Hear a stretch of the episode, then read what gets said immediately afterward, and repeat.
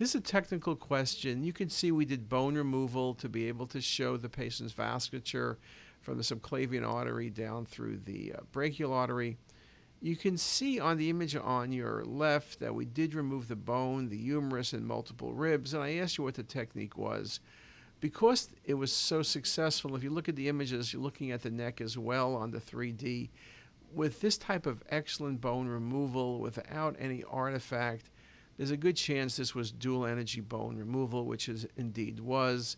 Seed growing technique using some sort of Hounsfield value. Uh, you're not going to get this type of quality. Automated segmentation techniques, we've worked on that, and you do pretty well. And I guess theoretically that's a possibility, but this was dual energy. We love dual energy for bone removal. Really, really does a great job when you're doing vascular studies.